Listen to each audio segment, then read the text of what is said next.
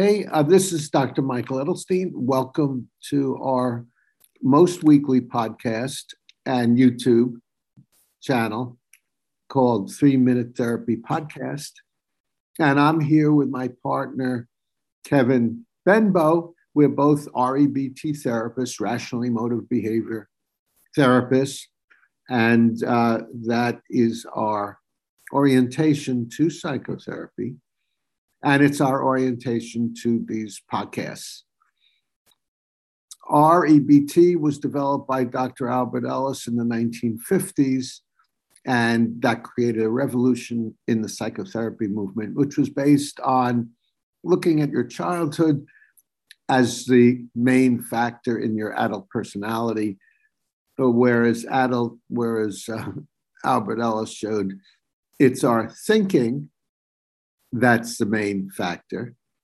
And some of our thinking could have been learned from our parents growing up, but most of our thinking tends to be genetically uh, influenced. So we all grow up with a certain way of looking at things, and then we can change that most dramatically through psychotherapy if it's effective. And uh, so that's our that's basically our orientation. A little bit about me. I've uh, been doing REBT therapy for over 40 years, and I have uh, four books, but the most popular one on REBT is called Three Minute Therapy. Three is spelled out, and that just refers, three minute therapy refers to REBT. And the book is uh, about how you apply REBT to a whole variety of problems, including panic attacks, anxiety, depression, anger, relationship problems, procrastination, and others. Uh, and uh, Kevin is always my partner in these podcasts. Kevin, do you want to say a little bit about yourself? Sure, I'm Kevin Benbow. I'm located in uh, Yuma, Arizona, where we uh, always, most of the year, enjoy temperatures uh, above 90 degrees or thereabout. Uh, I'm licensed in the states of Arizona and uh, New Mexico. Possibly in the next three or four months, I'll even be licensed in the state of California. I see pipe people rather by uh, by uh, secure two-way video teleconferencing, also by phone. I accept a lot of insurances and EAP plans. You can also find me on platforms like Teladoc, Amwell, and MD Live. Okay, very good, very good. Uh, so today we're going to be discussing the role of genetics versus environment in person in uh, personality development including emotional disturbance. And I base a lot of my information on a, on a book by Judith Rich Harris called The Nurture Assumption. What that title means, the nurture assumption, is most people assume that uh, it's our upbringing that's the main influence in, on adult personality, where she shows through various meta analyses of studies, uh, a lot of them are identical twin studies, that um, that it that there's a problem here called the seen versus the unseen. In looking at adult personality, we see how people were raised as children. So we make connections between that and their adult personality. Most psychologists make that error, by the way. Uh, they go back to your childhood. That's why you are the way you are. But the unseen is uh, their genes. We don't see their genes, so we don't see the influences of their genes. So it's easy to dismiss that as a major factor in personality development. We see their critical, overprotective parents, their abusive parents. We don't see their genes. So that's a, a major factor. Kevin, did you want to say anything about that? No, not well. I guess I, I guess I could. The whole nature, what we call the nature nurture debate, uh, has been going on for a long time. I really don't think it's uh, one or the other. I think it's a combination of both. Uh, I think, and and what I mean by that is, I believe that uh, our genetically, uh, genetically, uh, a lot of our propensity to think is already established.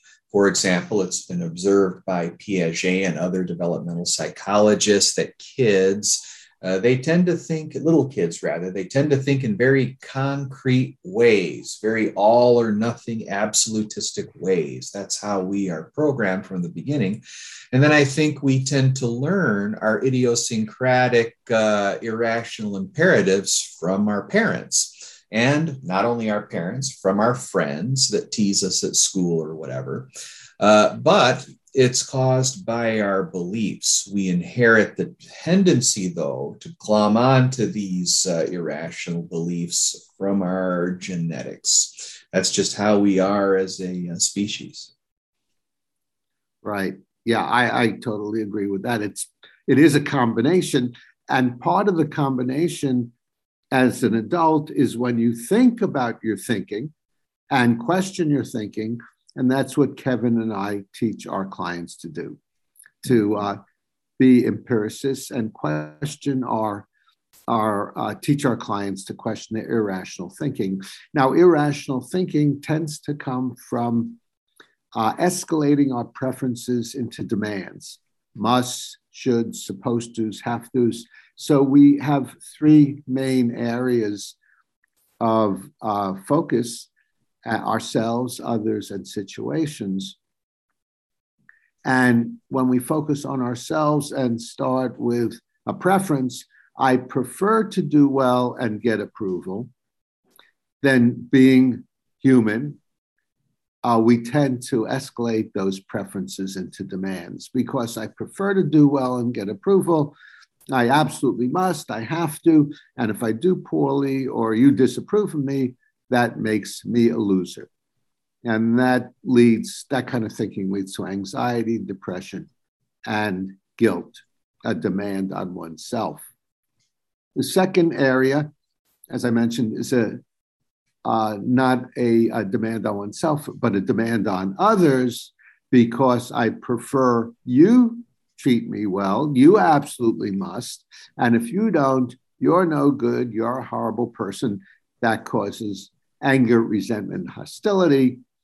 And the third area is an impersonal, the impersonal conditions of one's life, not oneself or others, but situations. So my life must be fair, easy, and hassle free. And if it's not, it's terrible, it's horrible.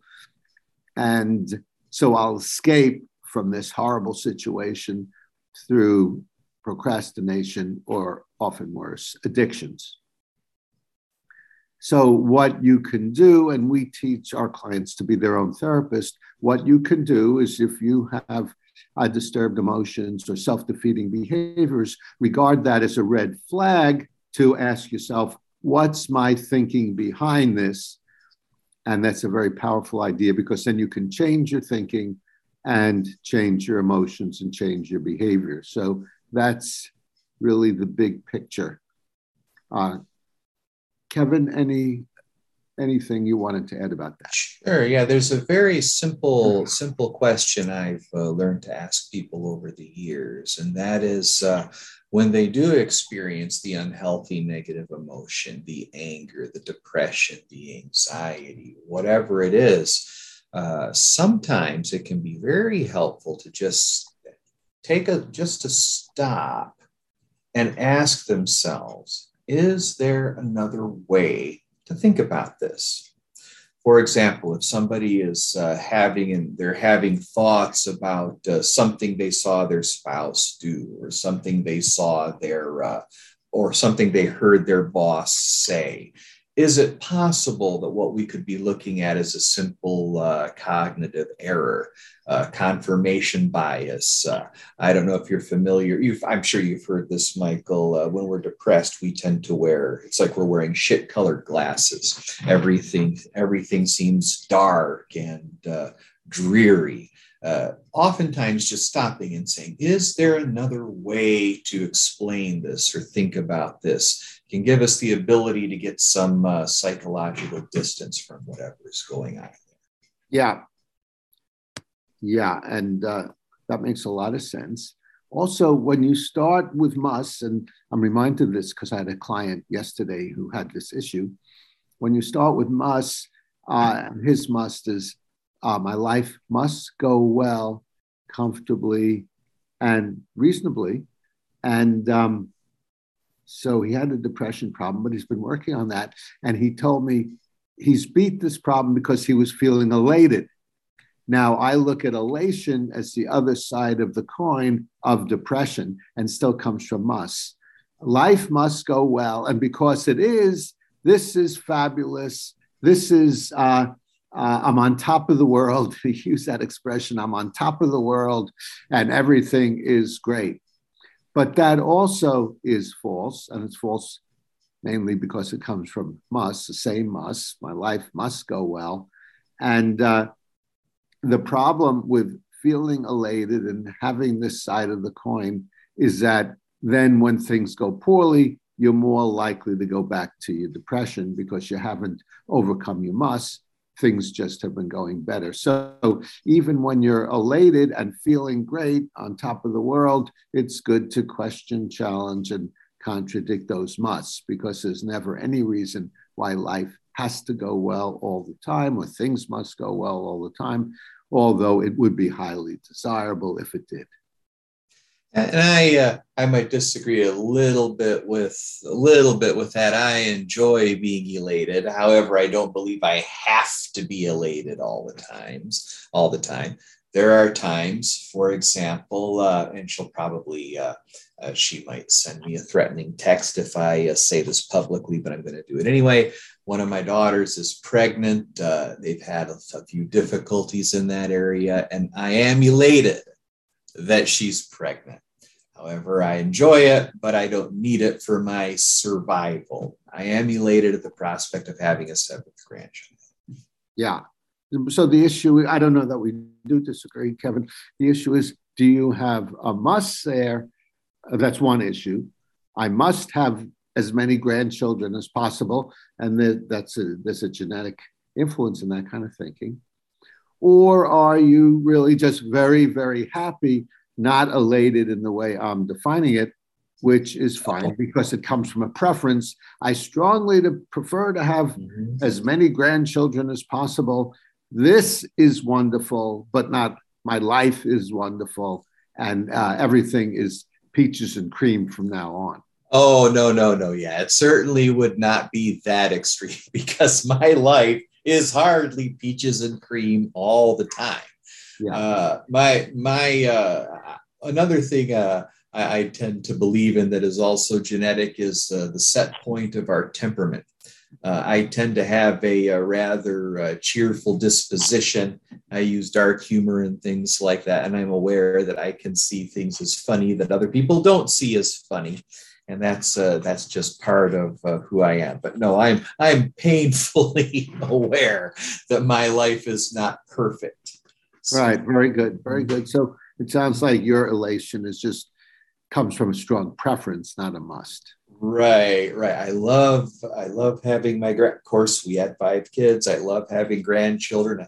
The only thing is, I wish I could see more of them. Just telling my wife last night, I miss my kids I just don't miss the chaos. yeah, yeah, yeah, yeah. As far as the set point goes, that's an interesting idea, Kevin. I'm glad you brought it up. And uh, I agree. Also, we do have a set point in in terms of how happy we are, depressed we are. But I think we can change it. And I changed my set point from when I was 18, being depressed and anxious, to being more positive, optimistic, and upbeat most of the time. And I changed it through therapy with Albert Ellis um, and uh, learning to identify my demands that was causing my depression set point and changing my thinking. And now I have another set point, which is much more on the uh, positive side of the set point. I think I, I, agree there. It is possible to dramatically change our emotions and, and our emotional overall state of being. Since applying these things to myself, I've noticed I'm much, it's much more easy for me to manage my anger. Of course, I, I don't get angry very often at all. Of course, I'm not perfect. I, I do make myself angry. Uh, but uh, uh, yeah, that uh, it is possible for us to uh, make dramatic changes in how we feel. So yeah, yeah, yeah, yeah, yeah, yeah. Okay, great. Well, uh, from my perspective, this must pretty much covers the subject. Uh, were there any other things you would like to add, Kevin? No, I, I don't think so. Okay, so uh, thank you very much, Kevin, for uh, being part of this and uh, a very valuable and important part of our podcast.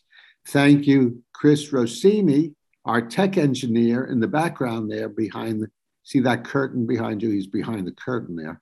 And uh, uh, he holds us together because I and I think Kevin are not great at tech stuff. So, uh, uh, so that's the team: me, Kevin, and Chris. And we will be back in a week discussing another scintillating subject. So please comment below if you have thoughts about what we discussed. Give us a thumbs up if you liked. If you heard anything in here you like, give us a thumbs up and uh, suggest subjects for our future podcasts. Uh, and if you'd like to volunteer, we always love to have volunteers. By the way, I met a woman who does eclectic therapy, and I, I said, um, "Well, Kevin and I, uh, in a few weeks, going to be discussing eclectic, eclectic, therapy. Would you like to come on uh, as a guest and as a practitioner?" And she said, "Absolutely not." And Albert Ellis' uh, comment on that is therapists are the craziest people around. So, so no, she didn't give any reason. Uh, just close the door, shut the door immediately. So uh, send us, be a volunteer, send us people who might be interested in having free therapy. We'll give you a free half hour uh, with me and Kevin curing you of all your emotional ills. What could be better than that? Donate to Patreon to help support us and subscribe to Three Minute Therapy Podcast to stay on the rational side of life.